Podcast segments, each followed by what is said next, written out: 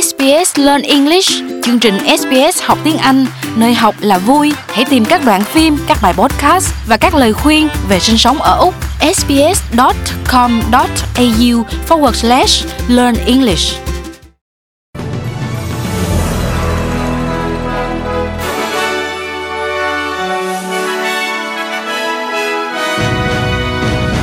Xuân Ngọc xin kính chào quý thính giả.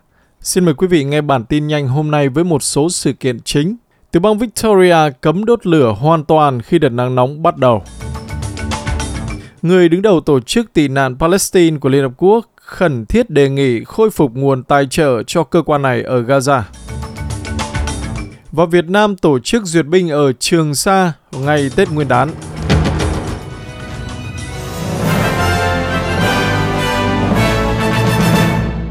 Sau đây là bản tin chi tiết. Lệnh cấm đốt lửa hoàn toàn đã được áp dụng đối với hầu hết các nơi tại tiểu bang Victoria thứ Ba ngày 13 tháng 2, khi tiểu bang này chuẩn bị đối mặt với tình trạng hỏa hoạn thảm khốc đầu tiên kể từ vụ cháy mùa hè đen năm 2019 đến năm 2020. Nhà khí tượng cho biết nhiệt độ ở Mildura có thể lên tới 41 độ C, với mức độ nguy hiểm có thể xảy ra hỏa hoạn thảm khốc đối với vùng Wimmera.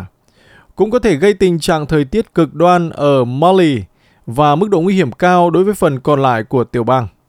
Trong một diễn biến khác, người ta lo ngại rằng tiến trình truy tố chậm chạp những người Úc bị buộc tội ác chiến tranh đã dẫn đến việc một số người lẩn trốn ra nước ngoài đến các quốc gia không có thỏa thuận dẫn độ. Thượng nghị sĩ Đảng Xanh David Shoebridge đã đặt câu hỏi về các cáo buộc trong phiên điều trần tại Thượng viện. Ông tuyên bố rằng một vài trong số 19 binh sĩ lực lượng đặc biệt bị nghi phạm tội ác chiến tranh ở Afghanistan đã rời khỏi Úc. Tới với lĩnh vực địa ốc, Thủ tướng Anthony Albanese đã cáo buộc Đảng Xanh cản trở chính sách giúp những người mua nhà lần đầu tham gia vào thị trường bất động sản. Chính phủ Albanese đã lặp lại rằng họ sẽ không đề xuất bất kỳ thay đổi nào đối với chính sách khấu trừ đầu tư thua lỗ, bất chấp lời kêu gọi cải tổ của Đảng Xanh. Đảng Xanh đã yêu cầu giới hạn giảm thuế đối với các nhà đầu tư bất động sản để đổi lấy sự ủng hộ của họ với chương trình trợ giúp mua nhà ở của chính phủ. Chương trình này sẽ được tranh luận tại Quốc hội trong tuần này. Trong một diễn biến liên quan đến Đảng Xanh, dân biểu Đảng Xanh, tiến sĩ Amy McMahon đã bị thương nặng trong một vụ tai nạn xe hơi ở Brisbane. Chiếc xe của bà đã bị một chiếc Hyundai i30 tông tại giao lộ giữa phố Benz và Main Street ở Kangaroo Point vào lúc 6 giờ 30 phút chiều tối hôm qua. Bà đã được đưa đến bệnh viện Princess Alexandra và vẫn đang trong tình trạng nghiêm trọng với những vết thương dù không nguy hiểm đến tính mạng. Trong lĩnh vực ngoại giao, Cơ quan An ninh Quốc gia Úc ASIO cho biết nguy cơ khủng bố trong nước không tăng lên bất chấp cuộc chiến Trung Đông và những cáo buộc rằng một người Úc đang chiến đấu cho một tổ chức khủng bố đã được xác định. Thế nhưng mối đe dọa khủng bố quốc gia vẫn có thể xảy ra khi mà ASIO lo ngại về bạo lực tự phát. Người đứng đầu của ASIO Mike Burgess đã nói với một cuộc điều tra của Thượng viện rằng không có lý do gì để lo ngại về nguy cơ gia tăng tại Úc.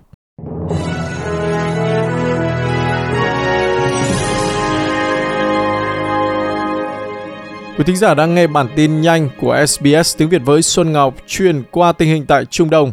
Người đứng đầu cơ quan Liên Hợp Quốc về người tị nạn Palestine nói rằng điều quan trọng là Liên minh châu Âu phải khôi phục nguồn tài trợ trong vòng vài tuần khi Israel sẵn sàng cho một cuộc tấn công trên bộ có thể xảy ra ở Rafah. Cơ quan viện trợ này đã mất nguồn tài trợ từ hơn 10 quốc gia sau khi các quan chức Israel đưa ra cáo buộc rằng 12 trong số 13.000 nhân viên của họ có trụ sở tại Gaza có liên quan đến vụ tấn công ngày 7 tháng 10 năm ngoái. Tới với Ukraine, Thủ tướng Đức Olaf Scholz đã kêu gọi bình tĩnh sau khi cựu Tổng thống Hoa Kỳ Donald Trump đã nói rằng ông sẽ không bảo vệ các thành viên NATO đóng góp không tích cực. Ông Trump đưa ra bình luận này tại một cuộc meeting bầu cử ở Nam Carolina vào thứ Bảy ngày 11 tháng 2 và cũng gợi ý rằng ông sẽ để cho Nga tấn công các quốc gia không cung cấp đủ cho Liên minh Quốc phòng.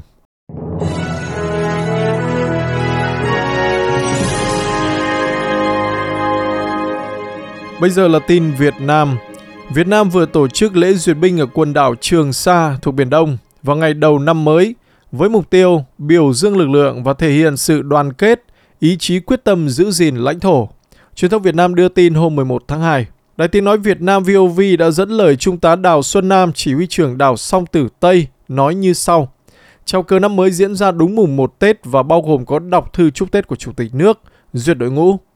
Những hình ảnh được Thông tấn xã Việt Nam đăng lên cho thấy, ngoài lực lượng quân sự đóng quân ở Trường Sa, còn có một nhà sư, một số người dân, trong đó có một vài phụ nữ mặc áo dài truyền thống tham gia lễ duyệt binh.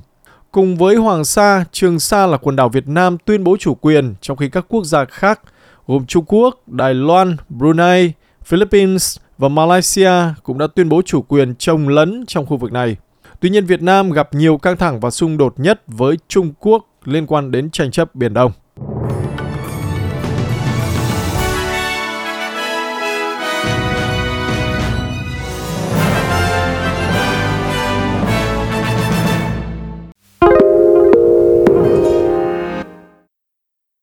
Những khách hàng tiềm năng của quý vị đang lắng nghe quảng cáo này, nếu có thể thì quý vị muốn những khách hàng này lắng nghe những gì về doanh nghiệp của mình? SBS là một trong những đài phát thanh đa ngôn ngữ nhất Úc Châu. Chúng tôi cung cấp nhiều gói dịch vụ quảng cáo, đa dạng cho tất cả các doanh nghiệp thuộc mọi quy mô lớn nhỏ. Đội ngũ bán hàng giàu kinh nghiệm của chúng tôi sẽ giúp quý vị thông qua một quá trình hoàn tất để tạo ra một chiến dịch quảng cáo thật tuyệt vời. Quý vị cũng có thể cung cấp sản phẩm quảng cáo mà quý vị đã có sẵn, hoặc đội ngũ sản xuất của chúng tôi cũng có thể giúp quý vị tạo ra một sản phẩm trên hơn 68 ngôn ngữ.